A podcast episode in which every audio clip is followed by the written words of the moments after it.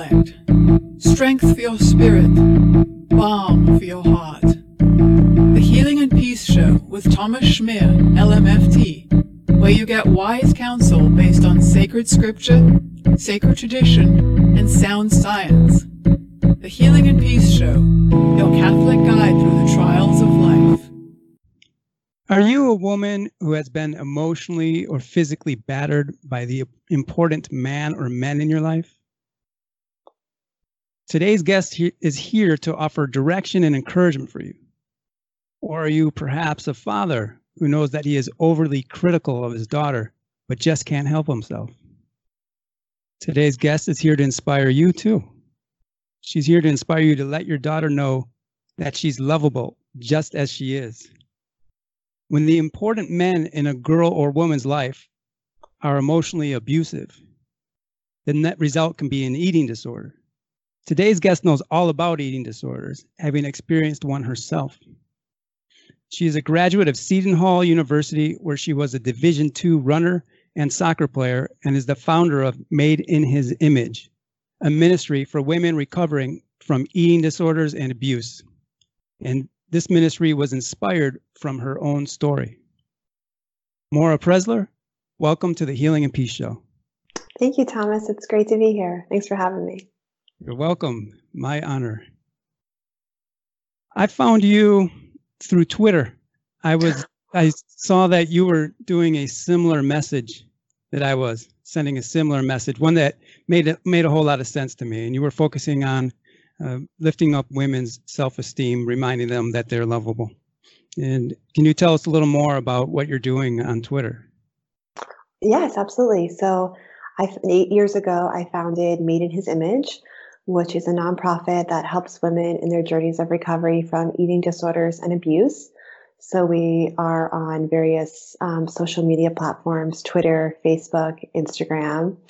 Um, so I travel and speak to share my story, um, to offer hope and healing for women in their wherever they are in their journeys of recovery. But our social media is really meant to um, be a positive, you know, outlet for women to be able to turn to that and see something positive because there's so so many negative um, outlets in social media. You know social media can be used for such a great thing but when a woman is just constantly scrolling um, instagram you're just bombarded with all these photoshopped images these perfect you know these perfect models and all these poses and a woman wants to wants to attain that. She wants to attain what's society is telling her is perfection. So my social media, I'm trying to um, just be a light in the darkness, offer truth and wisdom to these women, and hopefully inspire them to just cultivate the real beauty within them and to see their worth and their dignity as a daughter of God, not because not not what they weigh or how they look, but just their inherent goodness, and to shine that um, to all that they encounter. I come from Racine, Wisconsin, where I think it's okay for a woman to just to be normal, to be to kind of look like a mom before you marry her. If you know what I mean, it's okay if she just hangs out with you at the bar watching a Packers game and she's wearing her Packers gear. Uh, a little bit different out here in California. You you come from New Jersey. Uh, what was it like there? What's the how are women accepted in uh, New Jersey? I mean, California, California definitely, I think, is like a whole a whole nother standard. But um, I was only in New Jersey until I was 20. It was definitely difficult. Um, as you said, I was I was a runner and an athlete, so my group of friends, you know, we were constantly being compared to you know the next best best athlete that was out there. So it was really hard to be in such a pressure filled culture where you know it was like the best you could be were you know 30 seconds off your mile a minute off your mile the less that you weigh um, which you'll find that you'll find that anywhere. Um, definitely you'll find those um, pressures of being a woman in any state that you're in but there are definitely more states that are you know more culture saturated i feel like for sure absolutely i can see that with being in sports it's not just competitive on the track or soccer field. Were you at Division One soccer also? Is that right? No, I played Division three soccer. So I went to um, a small school, the College of St. Elizabeth in Morristown, New Jersey, as a freshman, and I I played soccer because they didn't have a cross country team, and then I transferred to Seton Hall. So before I was feeling kind of down because I was a Division two runner and you're a Division one runner, but now I heard you're a Division three soccer player. So I think with being Division one runner and Division three soccer, you equal Division two. it all kind of evens out. Is that okay with you? Yeah, for sure. Good. So you know you're hearing in me. There's this pecking order for people who are collegiate athletes and we're always comparing. And you said a minute off your mile time. And so i'm thinking oh i want to brag about my mile time. If i took a minute off i'd be the world's fastest man ever. Yeah. So a minute know, is a lot. A minute is a lot right? And but it's not just about minute. And i remember uh, one minute i remember talking to the women on the women's cross country team. And you know some of them honestly were overweight. And it, I think it did hurt their performance. And uh, I've heard the women complain about the coach uh, focusing so much on food and, and what they were eating. I think it's important to optimize, you know, the way you're eating. It has it has an effect on on your performance, but Absolutely. there's a way to go about it and a way not to. What was your experience with that? You know, um, I definitely agree with what, what, what, with what you're saying, and I've heard a lot of horror stories about coaches, um, especially in cross country running and um, gymnastics and ballet are the three of the major sports for women um, with eating disorders. But I actually had an amazing coach. Um, I had such love and respect for him. He um, he was so positive. He never teared um, the women down if we were not comfortable um, being weighed in front of the other athletes. Like he was, he was amazing. He, I could tell that he really got it. Um, and he knew the women on the team that were struggling with binge eating, um, over exercising, and he really, you know, he never made, he never ridiculed um, them in front of the whole team. He always pulled them aside privately and tried to offer them, you know, proper nutrition, um, made sure they were seeing a counselor, etc. I was one of those women. Um, but like I said, I, I, I had an amazing experience, and I wish more coaches were like him. He was he was incredible. Uh, I'm glad to hear it. I I was weighed uh, also, and I also they used a caliper. I think uh-huh, yeah caliber, um, and they measured my fat content. Mm-hmm. I think I was the fattest on the team. yeah. It's hard, you know. And, yeah. and I have to immediately come back with a positive statement, like, "Yeah, but I had more muscle. I was the strongest. I was built different, you know, because I can't handle being the the fat. You know, having eight percent body fat is humiliating. Yeah, uh, it's a whole different world. So you were actually weighed. Weighed. That was a part of the thing. Oh, absolutely. Yeah, we were weighed um, several times a week yeah, after a week. That's unbelievable. Yeah. What is that for? Just to keep track of, um, yeah, I guess our our performance, or just to track how we were doing. Yeah. Wow. Well, and that is probably the difference between Division One and Division Two, right there. yeah, definitely the weighing. Weighed once in four years. Um, okay, so then from after college, you moved to uh, Nashville. I did, yeah. How did you? Wh- why did you pick Nashville?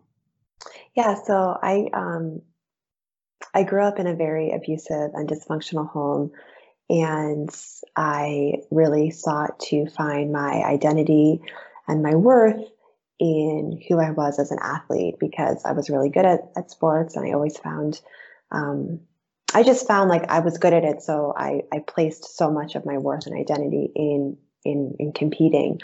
And um, I developed a very serious eating disorder um, in eighth grade. And I can go into more of that later, but just how I got to Nashville. Um, I, I, I got help from my eating disorder in high school. Um, in college, I really again started struggling again with binge eating and So binge eating is a little different than anorexia because, you know, it may not appear like this person is really struggling. They could be the same weight. Oftentimes, those who are struggling with binge eating, they have like five to 10 extra pounds on them because they're just eating at such um, enormous rates and their body can't process uh, the food that they're eating. So, I was struggling with binge eating in college. After college, I got um, a full psych eval. I was really struggling with, at the time, um, I know I was struggling with depression and PTSD, but I just didn't I didn't know like what PTSD was and how it was registering um, and taking control of my life. So I would have horrible nightmares, um, wake up in the middle of the night screaming, um, and so I wanted to. I wanted to just get a full psych eval to be like, what is going on? You know, here I am at 22 years old. I don't I don't, I didn't know, I didn't have the wisdom to look back and be like, okay, this is what I needed. So um, I got the psych eval. I was diagnosed with depression and chronic PTSD and a borderline personality disorder.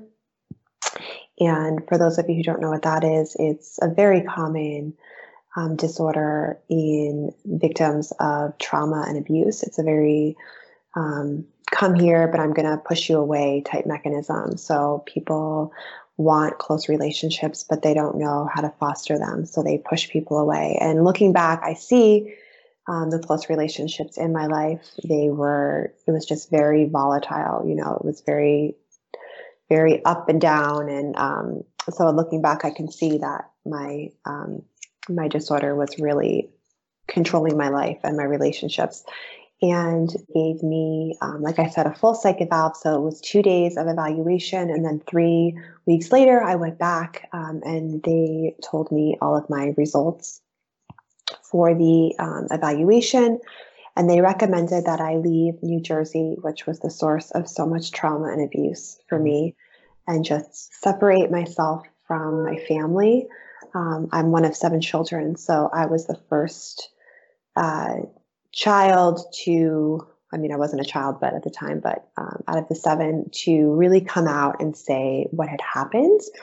Um, so only my sister supported me. You know, I had no support from anyone else. And, um, you know, everyone was like, you're crazy. That didn't happen, all these things.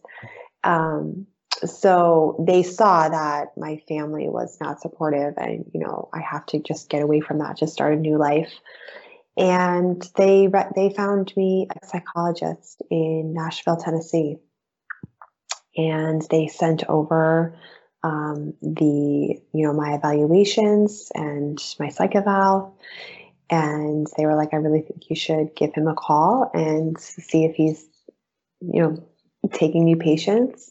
Um, they gave me a couple other names as well, but everything with Nashville. Um, it just kind of seemed to line up. Like I had a group of friends that were living there. Um, and when I called them, they had a house of five women and they they had no room in their house. Um, but then the next day, some one of the girls had pulled out of their of the housing, so they were like, "We have a room." Like you, should, it just kind of everything just lined up. So I called this doctor. I called him. I spoke on the phone with him for ten minutes. And he was super positive and he was like, Yeah, I know. I, I really believe that I can help you. Um, I was really scared. Um, here I am, 22 years old. I have no job, um, no savings, um, no support. I only have the support of my sister.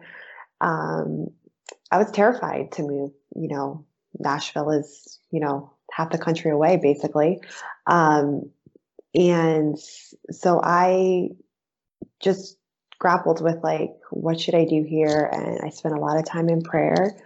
Um, i was i said yes and then i kind of like took it back and said no. And i knew that was like my borderline personality disorder kind of mm. um, manifesting itself. And but what was helpful for me was once i knew what a borderline personality disorder was i could be like okay i can identify what i'm doing here but whereas before I had no idea why I would make these sudden plans and then just like pull back.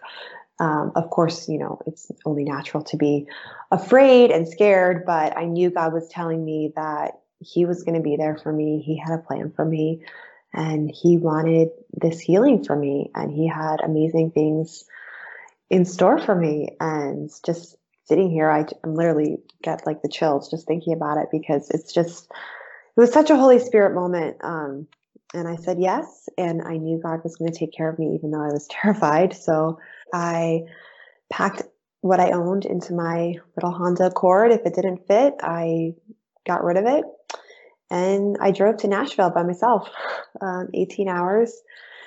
And I remember at one point, halfway into the trip, I just got this like flood of fear um, that just came over me. And I knew it wasn't from God, you know, and I just started praying the rosary, and God was just again reaffirming, like, Maura, I have such an amazing plan for you. I am going to take care of you. It's going to be difficult, but I I can see the whole picture. You can't just trust me in this moment. And I kept driving and um, I got to Nashville. And a week later, I started therapy. Um, it was the hardest thing. It was, it was so hard. Like therapy was so hard, but it was the best, one of the best things I've ever done for myself. Um, so transformative. And um, I can go into more of that if you'd like, but um, it was just it was amazing. Um, like I said, so hard in the beginning. I needed to be seen twice a week. Therapy was two hundred dollars a session. Um, I worked three jobs to pay for the care that I needed. At the time, my medication was three hundred dollars a bottle. Um, it was just amazing. Um, I look back and see like how God provided for me. I remember one week of therapy I remember if I paid the doctor, um, I wouldn't have money to pay my rents. And I didn't tell him that or anything, but he just, I think it was a couple months into the therapy, and he just said, "You don't, you don't owe me anything this week." And um, God just provided. Like I have so many stories of how He just provided for me along the way, and it was just remarkable. Wow, amazing. I in that story, there's just so I have so many questions just from that one story. But I just want you to know I, I found it, it. I I was moved hearing the story and just pushing through the fear and just your beautiful faith, uh, praying that rosary, and that's what I've seen is that you take something like borderline personality disorder, which you know you don't hear a lot of people recovering from. I mean, people do. Uh, mm-hmm. Uh, are really effective treatment plans, but others don't. Uh, many don't.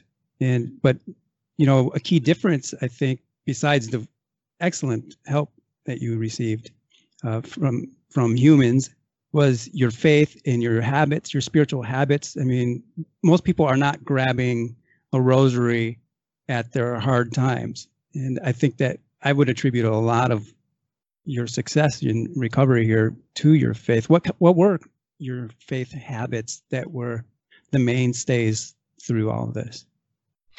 Yeah, I my senior year of high school, uh, my senior year of college, sorry, um, I went to Calcutta, India, to serve with the Missionaries of Charity, the Order of Sisters started by Blessed uh, Saint Mother Teresa, um, and it was there that my faith really took off, and I really started to make my faith my own.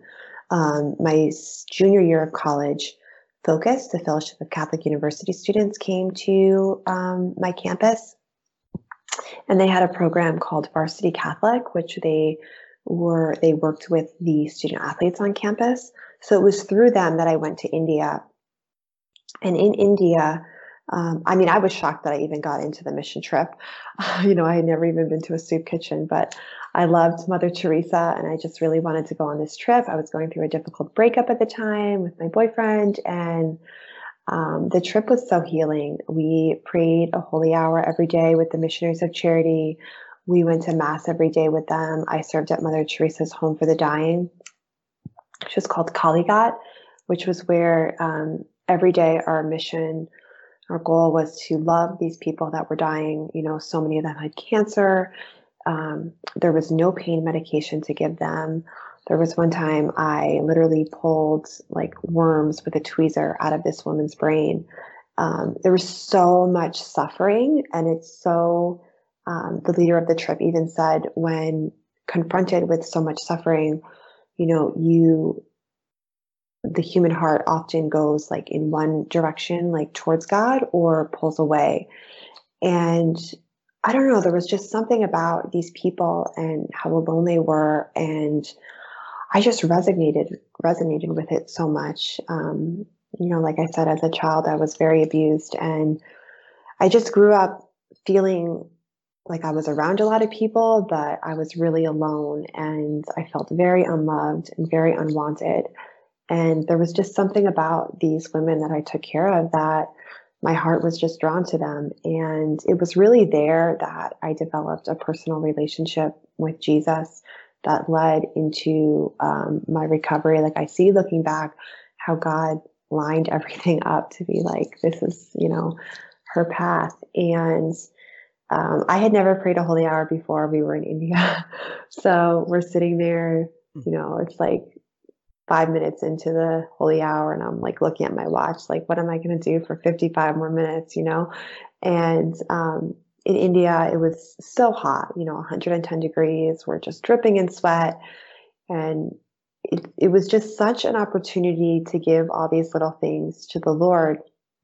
And coming home from India, um, I wanted to keep up that prayer life. So I prayed a holy hour every day my senior year of, of mm-hmm. college um, and tried to go to daily mass. And I really tried to keep that up while, you know, I was in Nashville going to therapy. I wasn't able to pray a holy hour every day, but I knew where adoration was like around town. Like, okay, this this church has it from this time, and um, you know, I worked, I worked a tremendous amount. So I tried to balance like work and therapy and, you know, taking care of myself. But I knew that the number one thing that I could do to really take care of myself was to give those thoughts and fears to the Lord. So I tried to make it to mass as much as I could and to pray, continue my holy hours and to pray a rosary. Um, just constantly giving those little, you know, the pain and the suffering to the Lord because as I was going through therapy, you know, I'm talking about things that happened when I was a child and just bringing though that darkness, that abuse to the light was very painful. Um, and I knew that the only thing that would give me peace was to give that to the Lord, not turn to something else that I could self medicate, but have, um, you know, I know that my only source of peace can come from God. So I really tried to to keep that consistent with what I had learned in India. It makes sense to me too that when moving away from your family for the first time and under the circumstances that you did, that you would find out where all the holy hours are around town. Uh, church is like home. And I know I moved 3,000 mm. miles away from my family and going to daily mass, you know, was really hmm, just yeah, like you said, it gives me gave me that sense of peace mm-hmm. that, that you can't find it anywhere else. I mean, it's very difficult to find anywhere else. You just know it's home, no matter what country you're in, what state you're in, it's home. Yeah, I love that. Hmm. And do you resonate with that too? Oh, absolutely. Yeah, I just I just felt at home there. Like I knew that there was like I, you know, I had hit rock bottom with my eating disorder in high school and you know, some people could relate that to like drinking or self-medicating because it is self-medicating. Um, but it didn't give me peace, you know, even at my lowest weight, um, over 35 pounds lighter than I am today. Um, I was miserable, you know, like, um, it didn't, everything that I was searching for when I was acting out with my eating disorder just brought me further and further anxiety, you know, and I knew that the Lord was the only thing that could give me that lasting peace. And I love what you said about, yeah, there's no any any church you go to in the world, it's it's home. And that's why the mass is the same, you know, just in a different language. But it's it's home. It's something we can we can relate to. I'm of course, being a therapist, I'm very interested in the type of treatment you received. And a lot of people don't know this, but I specialize in treating, or one of my specialties is treating eating disorders and also borderline personality disorder. And I didn't know that you had been diagnosed with that. So that's it's a a special interest to me how they treated you or what what they used. I I know there's a type of therapy that is very popular called DBT uh, for treating that a disorder, and then also um, there's one fr- that's more popular that I like a lot uh, that has uh, good success rates from uh, England called MBT, which is mentalization based treatment. A lot of people here in the U.S. don't know about it, but that's that's what I like to use. Um, what kind of treatments helped you the most? We did a lot of DBT, um, cognitive behavioral therapy. Honestly, what helped me the most was just verbalizing, you know, what I had been through. I had never told um, anyone, you know, what had happened. I, you know, even my best friend in high school and college, you know. And when things started to like hit the fan, because like I said, I was raised in a Catholic home, you know, I was one of seven children. We went to mass every Sunday. We oftentimes went to daily mass. Like looking back, it was just, you know, people were just shocked, you know, that this was coming out. And I felt a lot of times such a sense of shame like am i you know the mind is so powerful like so like my family would be like you're you're lying about us you're defaming us and you know the like i said the mind is so powerful so sometimes i would be like did that really happen? Like am i really making this up?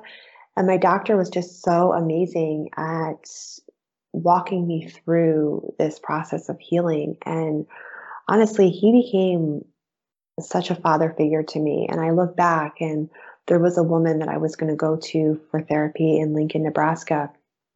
But looking back, I see how like everything fell through and how God lined this up um, to go to this doctor in Nashville because he is really what I needed. Like I needed a father figure, someone to believe in me. And he did. Like he really did that for me. And I could tell it wasn't just because he was being paid, like he genuinely cared. Um, and that was that was honestly like so important and such a healing component for me that he believed in me and that he just affirmed that I have what it takes and my past isn't going to define me. Um, so the cognitive behavioral therapy was was really awesome and I mean really hard, but looking back, it was so so healing and i'm so glad that i i did that. A lot of times um, he would have me i guess it could be called like art therapy um, but draw certain things that had happened that i couldn't even like i didn't even couldn't even put into words. Like i was just so traumatized. Um, one time i drew a, a, a, a correlation of events and he burned like the whole after we had talked about it he burned the whole um like picture slide that i had done.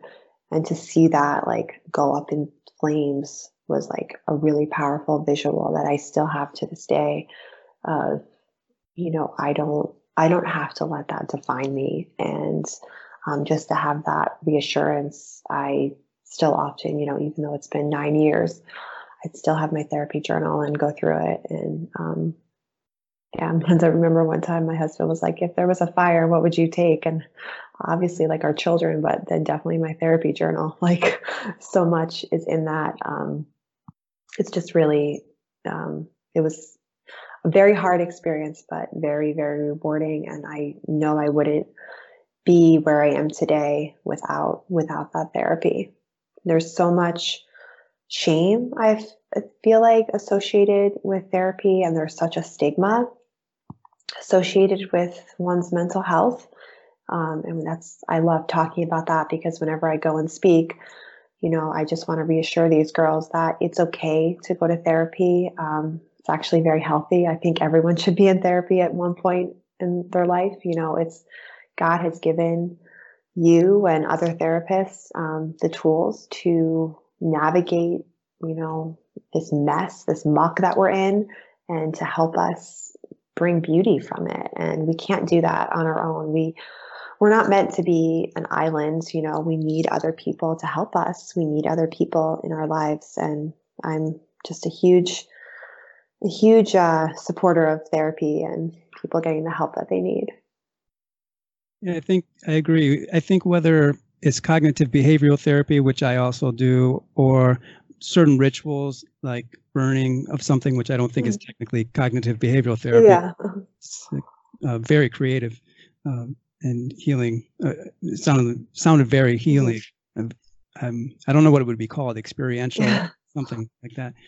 Um, doesn't matter what the kind is. It's, I like what you said. It's it's that human relationship eh, that's going to heal ultimately. Um, of course, there's God, and then God working through humans, and then you mentioned the Father, and um, of course there's God the Father, and we can get into that in a second.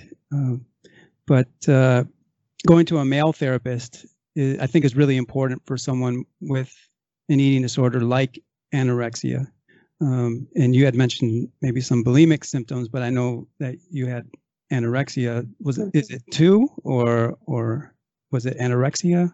It was anorexia, and then in college, I really struggled with with binge eating. Mm-hmm. Okay, got it.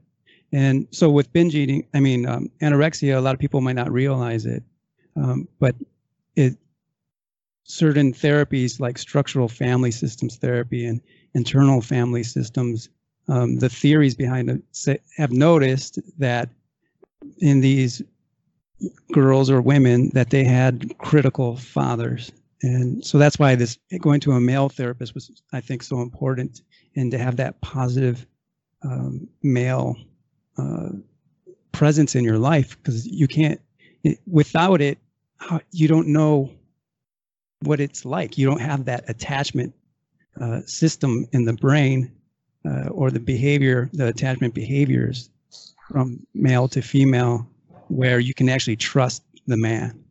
Absolutely. And at first, I thought, like, there's something wrong with me. Like, why do I need this attention from, um, like, I, even though my dad had treated me so horribly, like, I wanted his attention, like, I wanted his affection. And, um, you know, I used to think, like, what is wrong with me that I need this, you know? and but there's not something wrong with me and there's not something wrong with anyone who's listening that can resonate with my story um, that's the way god created um, little girls. Like he created um, girls to need their father's affection and love. And he created boys to really need you know boys and girls are so different. I have two boys and i see like when my husband comes home like how the boys just want to you know they're only two and one and they just he can give them something that i can't. You know they run to me when they fall down or they want to be held or they want me to like snuggle with them and read them a story. And they run to him when they want to rustle and just you know roughhouse and jump on the bed. And you know it's so it's so amazing the way god created um, male and female. And he created a girl, a little girl, to want the affection and affirmation from her father. And, you know, God's design is for a father to show her and to affirm in her that she is beautiful, that she is delighted in, that she's enough, that she has what it takes, um, that she is worthy of love. And you know, certainly an eating disorder or any type of addiction um, or another disorder can happen if a father does give her that appropriate affection and love. But the rates are substantially higher in a girl that does not have that affirming presence of a father in her life. And I did not. And I can see that I was looking for affection and attention in from other guys and from my from my um, you know my athleticism like from from running and you know god certainly worked everything out and he works everything out for his good of course but looking back i can see that i put all of my identity in who i was as an athlete when my identity should have been in who i was as a daughter of god. And it's just so important um, no matter what age like i mean i wish that i could call my dad today and tell him you know about my kids. Like it i don't think it ever goes away you know? That's just the way god created male and female and i've learned to have other relationships in my life that fill that void um, but that's the way you know, God designed it, and I don't want anyone to think that they're less than or that they have a problem because they have that desire. And my therapist was um, such a pivotal role um, in that, you know, like um, he even came to my wedding. Like, you know, like it was just, it was amazing, like what God did through him, but also like outside of therapy, like how he just was that father figure for me. So I think it's really, I think it oftentimes is really good for a woman to go um, see a man in those types of situations because God's going to use him um, as such a source of healing in ways she may not even realize that she needs. And your message is not just about the human father, there's something about God the Father. Can you tell us about that? Yes, absolutely. Um, you know, our earthly father is supposed to mirror God the Father's love. And I just had such a skewed um, perception of God the Father. And I remember always he- hearing my uncle talk about God the Father when we went, you know, over for like Easter or Christmas. He would always pray to God the Father. And it was something that really intrigued me, but I didn't really learn about until actually I was in India. And one of the missionaries on the trip, he gave a talk on God the Father's love. And I remember going up to him after the talk and just you know, there are some people that you can just tell they have such an amazing relationship with God and they just radiate joy. And Eric, he was just one of those people. And I remember talking to him and um, asking him, like, how, you know, it just seems like you know God so well. Like, what what is it that you have? And I remember him telling me, like, if you want to know God as Father, you have to spend time with him. Like, he is just he's just like a friend like he wants to be there for you and he's he encouraged me because he knew we were praying the holy hours every day and he said you know he gave me a list of um, it's it's the acts uh, adoration contrition um, uh, thanksgiving and supplication the acronym and I, I prayed that in the holy hours so adoring the lord um, being sorry for sins, asking Him, um, thanking Him for what He's given us, and then asking, um, you know, asking Him for certain needs that you may have. And it was through that and through just talking to Him as a regular person. Uh, I know that might sound funny, but I would just talk to Him as like a friend and over time, I could see like my relationship with God the Father really grow. And I would go um, oftentimes in, into prayer and just say, like, I don't see myself as beauty, beautiful, and you created me as a da- as your daughter. Like, show me what that looks like, and I would just be silent the rest of the holy hour, and just allowing um, His grace to fill me was really important. Um, that silence to let him fill me up was critical. Um, I think a lot of times we go into prayer and it's like, okay, we have to read this and we have to say this and we have to pray the rosary. And those are all amazing things. But for someone, I think starting out with wanting to develop that deep relationship with the Lord, I think, you know, even if you set your watch for five minutes, um, just to spend that time in quiet, it really helped me grow in my relationship with God. And I yes, my ministry, I definitely, I definitely um, try to give that message to the girls because I think it's so important for them to know that even though they may not have had an earthly father, they have God the Father who is always there, um, who is always working for our good, who is always interceding for us. Um, and he wants to love them. He does love them with an everlasting love. And um, just to give them that positive message, I think is really important. I totally agree with you. I I pray. I do Lectio Divina, and after uh-huh. with that, I I do um, basically some meditation where you mentioned silence. I try to clear my mind of thoughts, feelings, you know, cl- clear my body of feelings. You might say, um, just kind of calm everything down, and then I say, Speak, Lord, your servant is listening. Mm-hmm. I used to say that. And then I read from Paul about the spirit of adoption. And, and that Paul wrote about the spirit of adoption.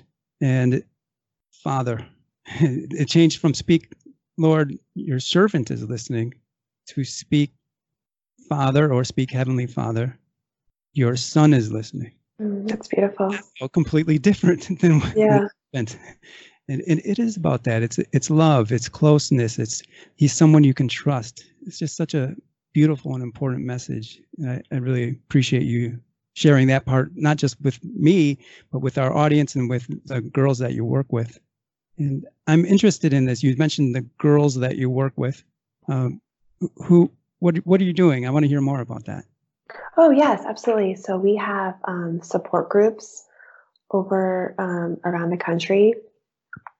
And obviously, I'm not able to be, you know, all around the country, but I like to train certain women in different states and lead them through um, the, some curriculum that I have created and designed um, just to build community among others. You know, I think so so many times we can just turn to social media and feel like we're connecting with people, but we're really not. So I really want to bring Made in His Image.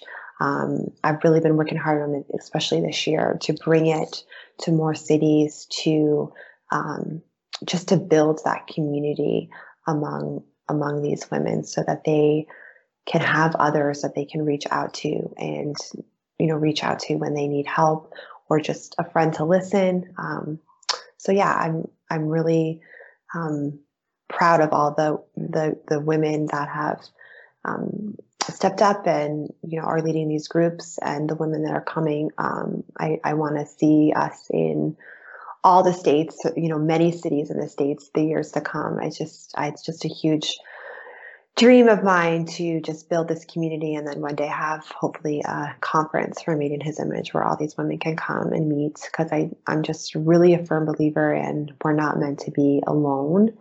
And when we feel alone we just isolate and just it's kind of like a spiral downhill. And I just want these women to feel supported to feel lifted up. So that's what we're working on now if a woman or girl is listening right now and wants to start her own group, uh, and how would she, or join a group, where would she go to find that information?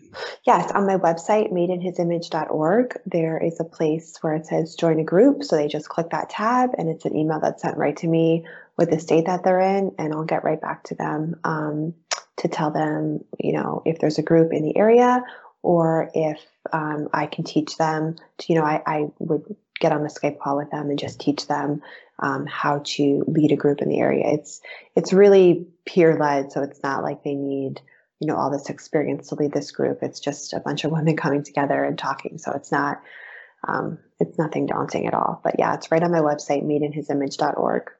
Okay, so you have the website, the peer group. You're you're tweeting, and I know the the tweets are worth it's worth signing up you know i forgot what it's called subscribing to your that's what it is subscribing to your um, twitter source i don't know the language Twitter feed. twitter feed thank you uh, subscribing to your twitter feed uh, because daily you're, you're gonna is it daily messages oh or yeah, absolutely. yeah, every day you're gonna get message such as you know you were created in the image and likeness of god you're beautiful you're worth it things like that Mhm. do i have that pretty much right Oh, absolutely. And I yeah, we we have a lot of tweets going out on Twitter and then we have Instagram and Facebook. Um, so yeah, there's all different messages going out on there um, throughout the day. So I'm trying to fill that with good content for all of the women. Great. Well, sadly, that's all we have time for today.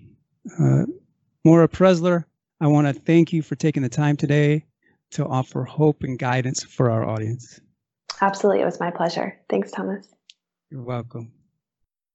I'm licensed marriage and family therapist Thomas Schmier, and you've been listening to the Healing and Peace Show. To find out more about my worldwide services, which include life coaching that addresses how to improve your self image and individual or family therapy geared towards helping individuals with eating disorders, visit healingandpeace.com.